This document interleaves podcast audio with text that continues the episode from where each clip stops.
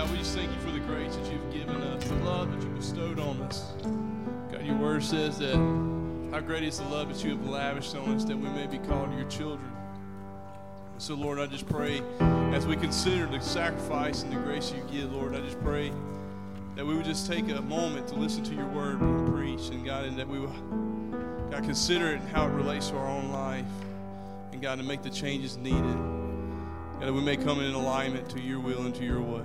We pray, in Christ's name, amen. Amen. Good morning. Let's try that again. That's a little weak. Good morning. All right, better. We welcome you, those who are watching and listening online. We thank you for joining us today. Would you give Justin and the team a hand for a great job as always? Great, good time of sweet worship. We're talking today about something being helpful, and actually in 1890, someone actually thought this was helpful. This is a real ad in a paper in 1890. Respectfully tell the ladies to get plump. Not making this up. They can buy Professor Williams' famous Fatten You Foods. Fatten You Foods, Professor Williams. I'll paraphrase this, but women, you don't want to look like the poor, unfortunate, skinny woman who has to go home at night and her husband has to see how bony she is. Testimonies by Sarah McHenry from Philadelphia, posing with her two sisters, and they're fairly calorically challenged. It says, in 4 weeks, Professor Williams' famed Fatten You Foods increased my weight 39 pounds. Gave me a womanly vigor and developed me finely. My two sisters also use Fatten You and have gained much needed fleshliness. Wow. Now, men, are you listening?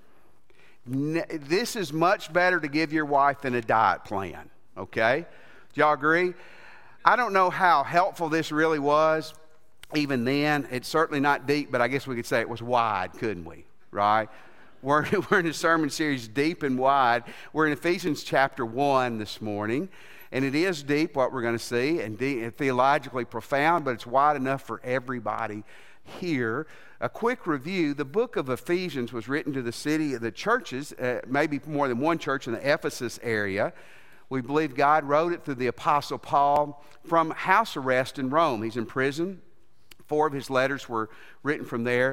It was probably written about AD 61. Jesus died and rose about AD 35, somewhere around in there, so that's a little time frame. Paul had gone to Ephesus on a missionary journey, started a church, stayed there 3 years, had a great ministry, created all kinds of chaos in the town. It was Ephesus no longer exists.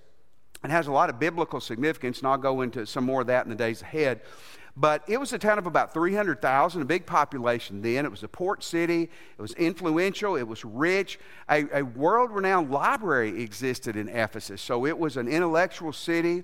A tremendous temple to the god, false god Artemis, and the false goddess Diana was there. And people from all over the known world came to that place and worshiped. It was very important to their economy. And when people started becoming Christians and turning from that, it affected the economy, and it got Paul in a lot of trouble. So he's writing to these people, and this is kind of a messed up place. Being a Christian there was really hard. The pressure was on you. Nero is the emperor of Rome, and so it's tough. And you know, this week as I was getting prepared, I thought, man, I want God to hopefully give me a word to give to you that's helpful, because our world's in distress. Our country has got all kinds of problems, racial tension, stuff doesn't seem to be getting there. We're in tremendous moral free-for-all. A firefall, I guess you'd say, going downwards, and then you got everything that's going on in Europe right now. I heard one commentator say this week this is the biggest invasion, a military invasion since World War II. And then I heard some things going into this service about nuclear weapons. I mean, it is crazy times, and we need something to hold on to that's going to help us. And I think that these are things in this passage that will help us if we will hear it and we will respond to it. Here's the first thing: know Jesus. Not N-O, K-N-O-W Jesus, to know Jesus. No, sometimes it's easy to think, well, this is preacher talk. This is what you're supposed to say. This is what I believe. with all my heart. It starts in verse 15 and 16.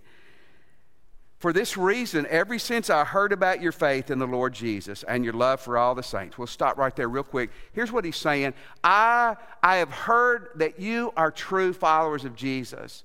You have faith in Christ. It's manifest in the most obvious way, not that you can beat people up with your Bible or that you look down on people because you're more moral than they are, but because you love other people. Paul's saying, I know you truly have a relationship with Jesus Christ, and I have not stopped giving thanks for you, remembering you in all my prayers. Paul was a person who prayed, and some of that's from his Jewish background. Jewish people set aside 9 in the morning, 12 o'clock noon, and 3 o'clock every day to stop for a time of prayer. And it's obvious that some of the Christian people who converted from Judaism continue that. You see that in the book of Acts. Peter was doing that. And I think that's a great model that you need to set aside time to pray. You need to set aside time when you and God can do business. Now, I think it also tells us in the New Testament, pray without ceasing, and that you don't have to limit your prayer time just to certain times. But man, you need time to set aside for prayer. So how do I pray for other people? Everything I'm going to show you this morning from this passage is a great way to pray for other people. But it's also great truths for you and I to swallow for ourselves. How do you find help in the crazy world, uncertain world of today?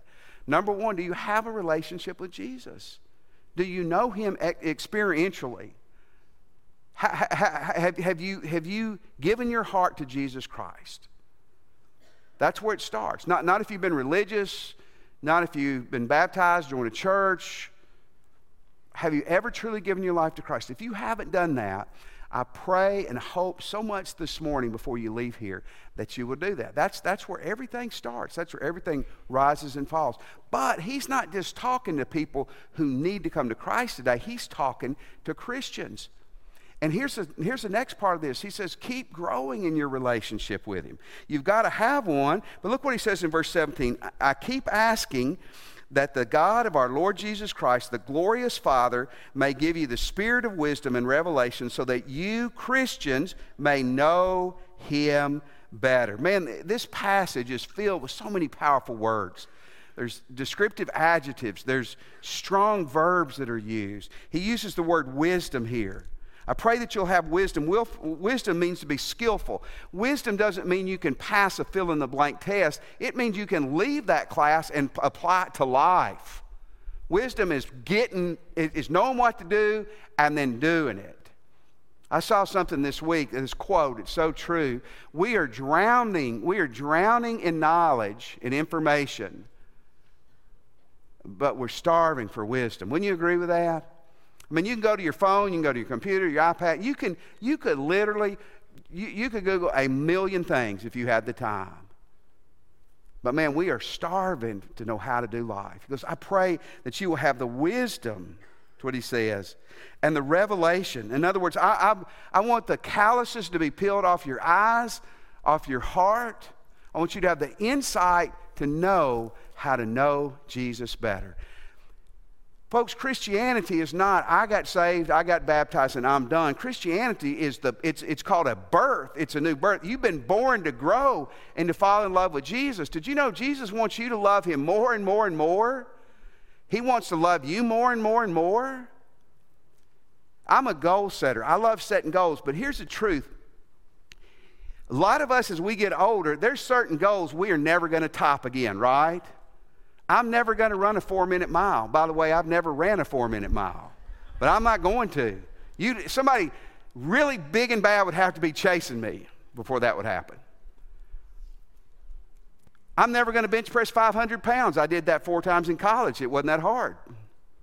That's a joke. Me and a lot of steroids couldn't have done that, I promise you. But I peaked out physically a while ago, I'm afraid. But listen, you're not going to peek out with Jesus, friend. You're not going to tap, I memorized the Bible. No. You're not going to peek out in the intimacy and the knowledge and the depth that you can share with Jesus Christ. And what you and I need more than anything else is an ongoing, growing depth of relationship with Jesus Christ. We've been married Long time's what my wife said. I'm not sure if that's a compliment or an insult. But you know what? I know her better today and love her more today than I did 25 years ago.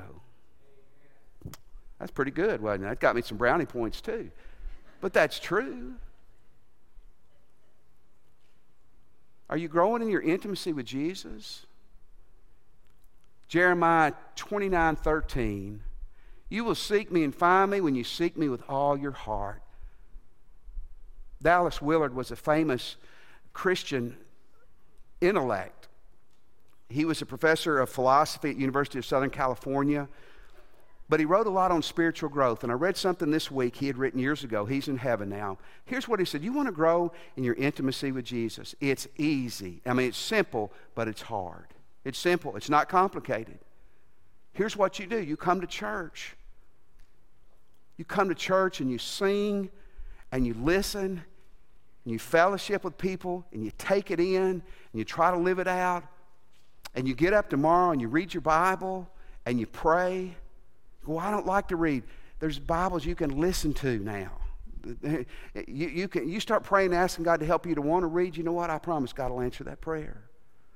I read last week the average American spends 2 hours and 6 minutes a day on social media. Not on your computer, not doing work, not looking up Bible verses, not doing good stuff. I mean, not all social media is bad.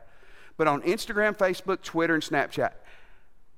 2 hours and 6 minutes. Now, I'm not telling you to get off of it, but what would happen if you cut that back by 45 minutes and you spent 45 of those minutes praying and reading your Bible and seeking the face of God? You know what? You'd get to know God a whole lot better, wouldn't you? Man, you know the most helpful thing you can do for your life right now? Make sure you know Him and be on a path to know Him deeper the rest of your life. Psalms 37:4 says, delight yourself in the Lord, and He will give you the desires of your heart. That's my personal verse for the year, because me and so many of us, man, we chase everything else to make us happy, and it just doesn't do it. But God says, if you will chase me, you will find what you're looking for.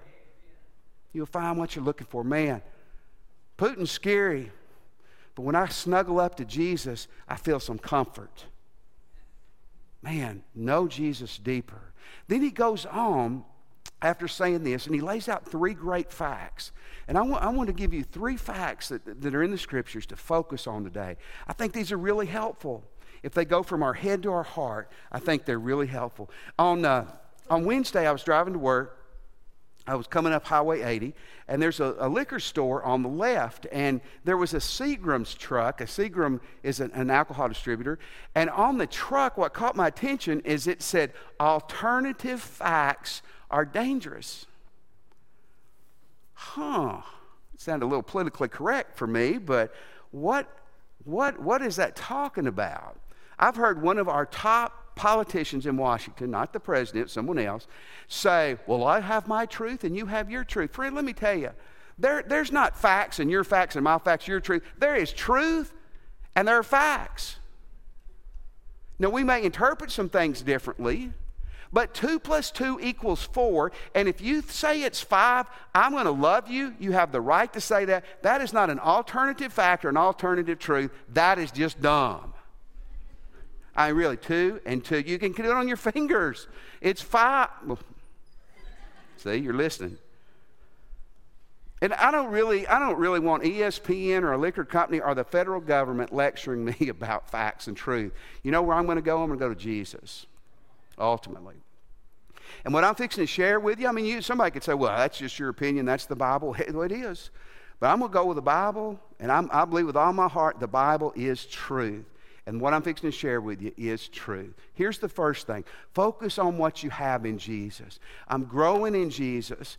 It's so easy for me and for you to get caught up in what we don't have, to get caught up in what's going on that's not good. And I don't think you don't pay attention to the news. I've heard some preachers telling their people, don't listen to the news. You got to know what's going on to some extent. But focus on what we have in Jesus. Again, this passage is so profound. In verse 18, I pray that the eyes of your heart may be enlightened. What is that? The eyes of your heart. Remember in the Bible, your heart is your will. It's your center. Your heart's the seat of your emotions. It's where you make your decisions. It's where you do life from. He's saying, man, pray. I'm praying that the calluses and the hardness and the laziness on your heart would just be peeled off, the eyes of your heart, and that you'll be enlightened again, that you will see in order that you may know the hope. Hope in the New Testament is a confident expectation to what God has called you to, the riches of his glorious inheritance in the saints. How many of you want to get an inheritance someday? 4 of us. Good. I'm going to tell all your family to send it to me because I want it. All my older people are dead and gone. I think my inheritance is gone. But every time I choke at the dinner table, my kids and grandkids have dollar signs in their eyes. You know what an inheritance is. You know little Willie and little Harry from England? You do, Prince William and Prince Harry. I'm just joking. I'm not trying to make fun of them if you're from England. Their mama died in 1997, Princess Diana. And when she died, it came out that, I guess this was from her family. She didn't come from like commoners. The boys were going to get a $20 million inheritance when they turned 30. Now, I don't know if that was $20 million apiece or $10 million, but by the time William turned 30, that had increased to $31.5 million. I don't know about you. Even if I had to split it when I was 30, I'd have taken $16 million, wouldn't you? I mean, I would have. And so when those boys were little, it was known, you're going to get this. And of course, Jesus coming back or whatever, but you're going to get it. I mean, it was set aside, and it was probably guarded. And, they were going to get it. The only thing for them was, are they going to live long enough? And they did. So you could always say with the human inheritance, well, there is a fault factor. But listen, there's not a fault factor with the God inheritance. And we touched on this last week, so I'm just going to touch on it again briefly. But listen, when you give your life to Christ, if you never have, you will today. If you are a Christian, the moment you got saved, you got an inheritance. One, you got the Holy Spirit. Did you know God lives in you? You're a Christian. Pat yourself and say, God lives in me. God lives in you. That's an inheritance, isn't it? All your sins were forgiven. As you walk with Christ and you confess your sins, your sins are forgiven. The presence and power of God walks with you, lives in you, and is beside you every step of the way. That's a pretty good starting point, isn't it? And listen, that's just the engagement ring if you were here last week. The minute you die, you know what? That full inheritance comes.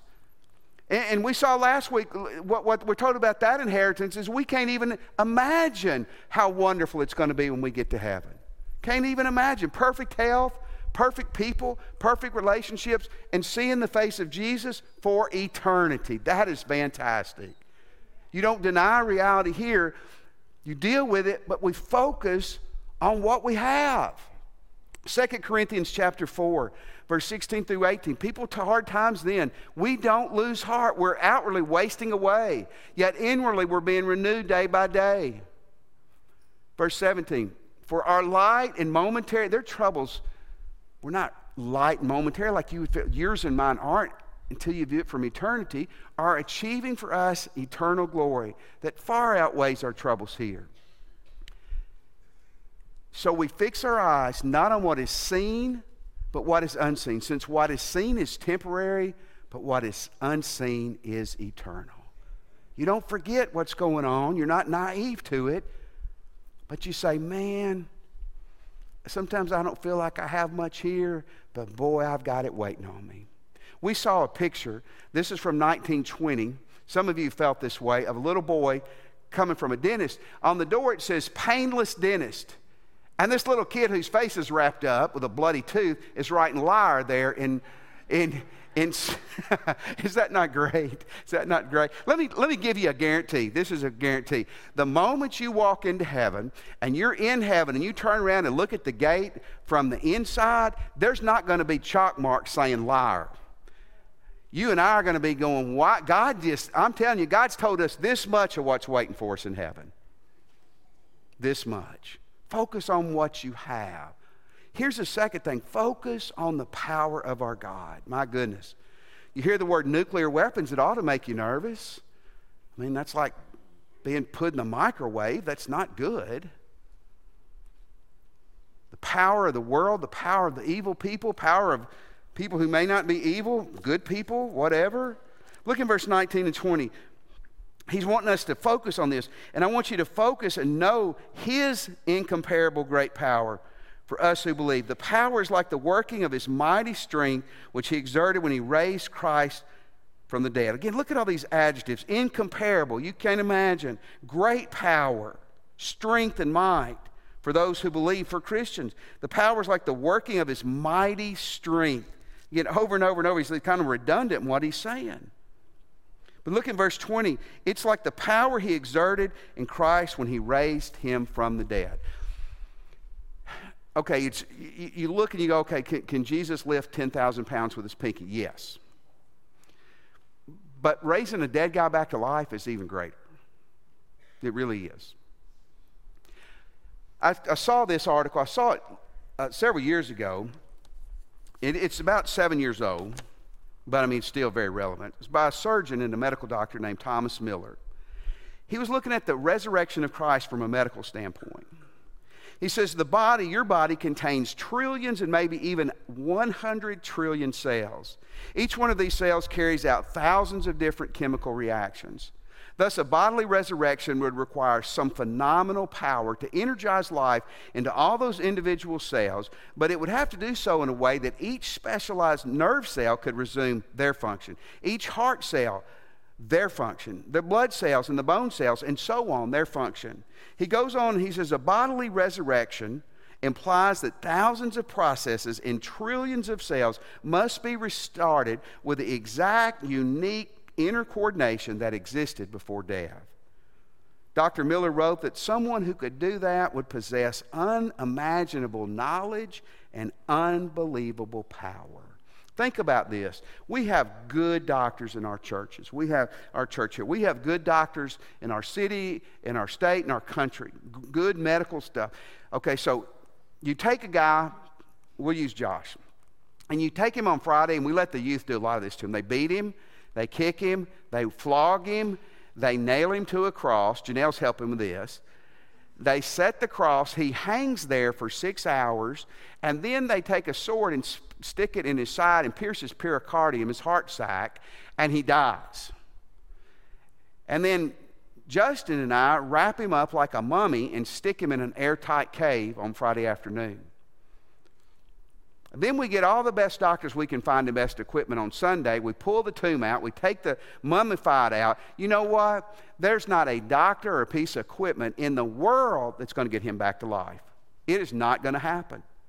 And you go back 2,000 years ago, think about this.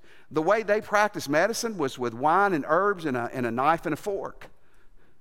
That may be an exaggeration, but I mean, it was not very advanced. They understood. You're talking about raising a dead guy back to life who they had seen crucified. They knew that is totally impossible, but our God did it. Listen, Putin's powerful. Atomic bombs are powerful. Biden's powerful. Trump's powerful. They are nothing compared to God. They are nothing compared to God. The power of our God.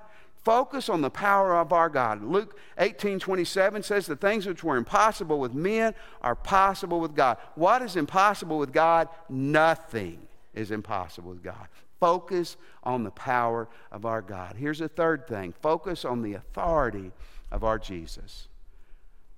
Focus on the authority. You see a lot of authorities on TV. You see a lot of big shots on TV. Listen to what it says about our Jesus in verse 20.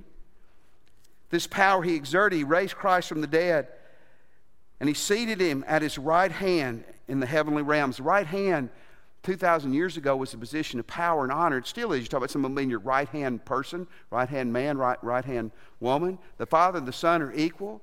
That's a picture of the authority and the power of Jesus. In verse 21, he continues, and he says, far above all rule, authority, power, dominion, and every title that can be given, not only in the present age, but also in the one to come. He's being comprehensive here.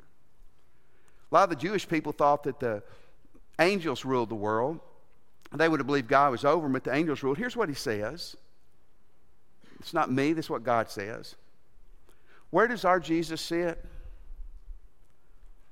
He sits above any dictator, any president, any world leader, above any demon, above any angel, far above Satan, that our God sits at the highest seat in the universe and the galaxy of everything that's out there, above everybody or anybody that has ever been. He sits above it.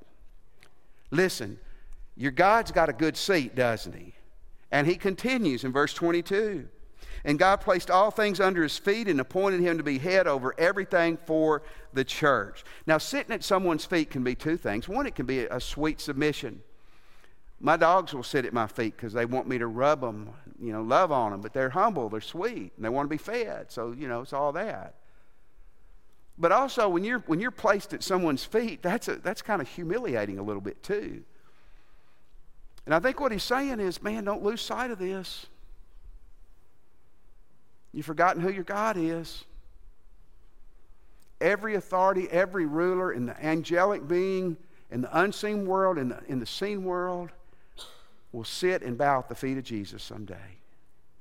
We got three pictures I want to show you. You know who all these people are. There's President Trump on the right.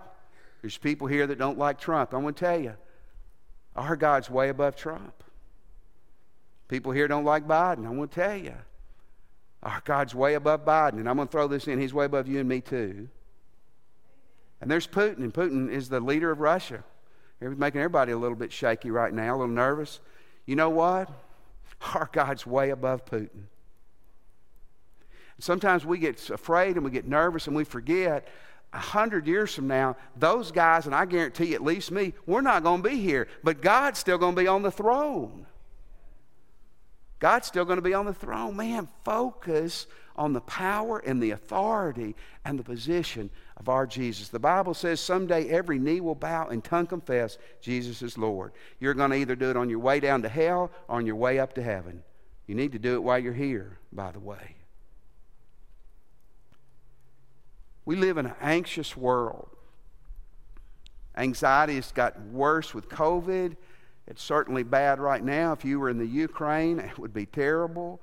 What's anxiety? Anxiety is a nervousness. It's a fear. You just don't know what's going to happen. And if you've ever suffered from anxiety, it's bad because sometimes you're just nervous and you don't know why.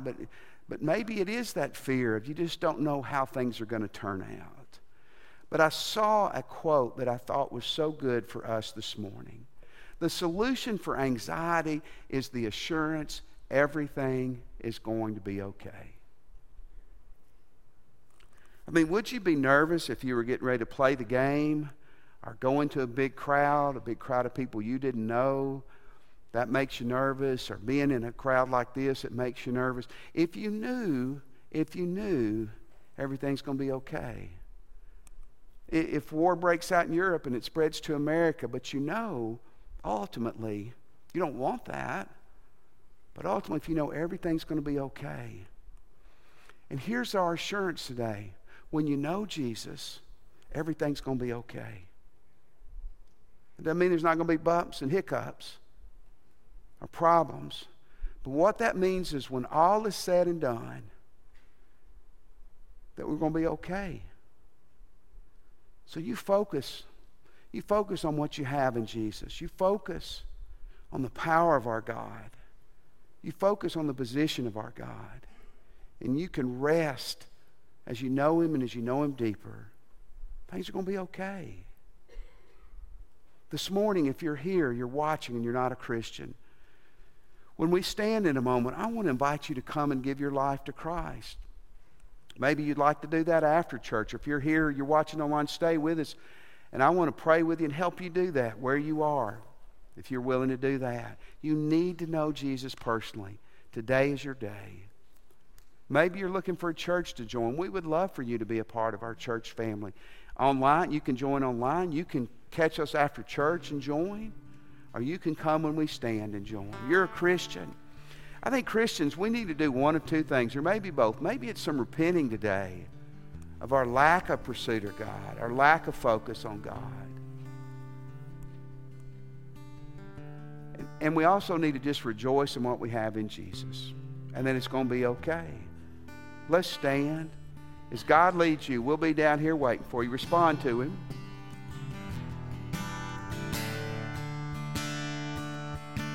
Give you my life, give you my trust, Jesus.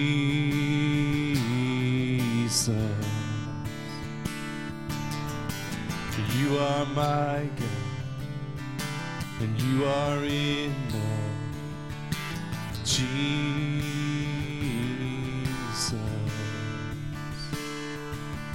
My heart is yours. My heart is yours. Take it all, take it all. My life in your hands. My heart is yours. My heart is yours. Take it all, take it all. My life in your hands. I lay down my life. Take up my cross, Jesus.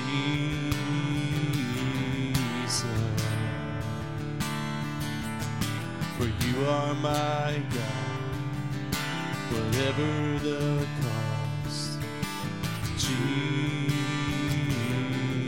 I want to ask you to bow your heads, and there's plenty of time to come to the altar if you'd like to. But where you're standing or at home, as a Christian, man, let's get it right with God. Let's pursue Him. Let's fall back in love with Him. Let's rejoice and hang on to what we have in our God. If you're not a Christian, but maybe you're ready today to give your life to Christ, pray with me sincerely and just say, Jesus, I'm a sinner, and I want to repent of my sins. Jesus, I accept that you're God's Son and that you died and arose for me. I ask you to come into my heart, and I surrender my life to you, Jesus. I surrender to you.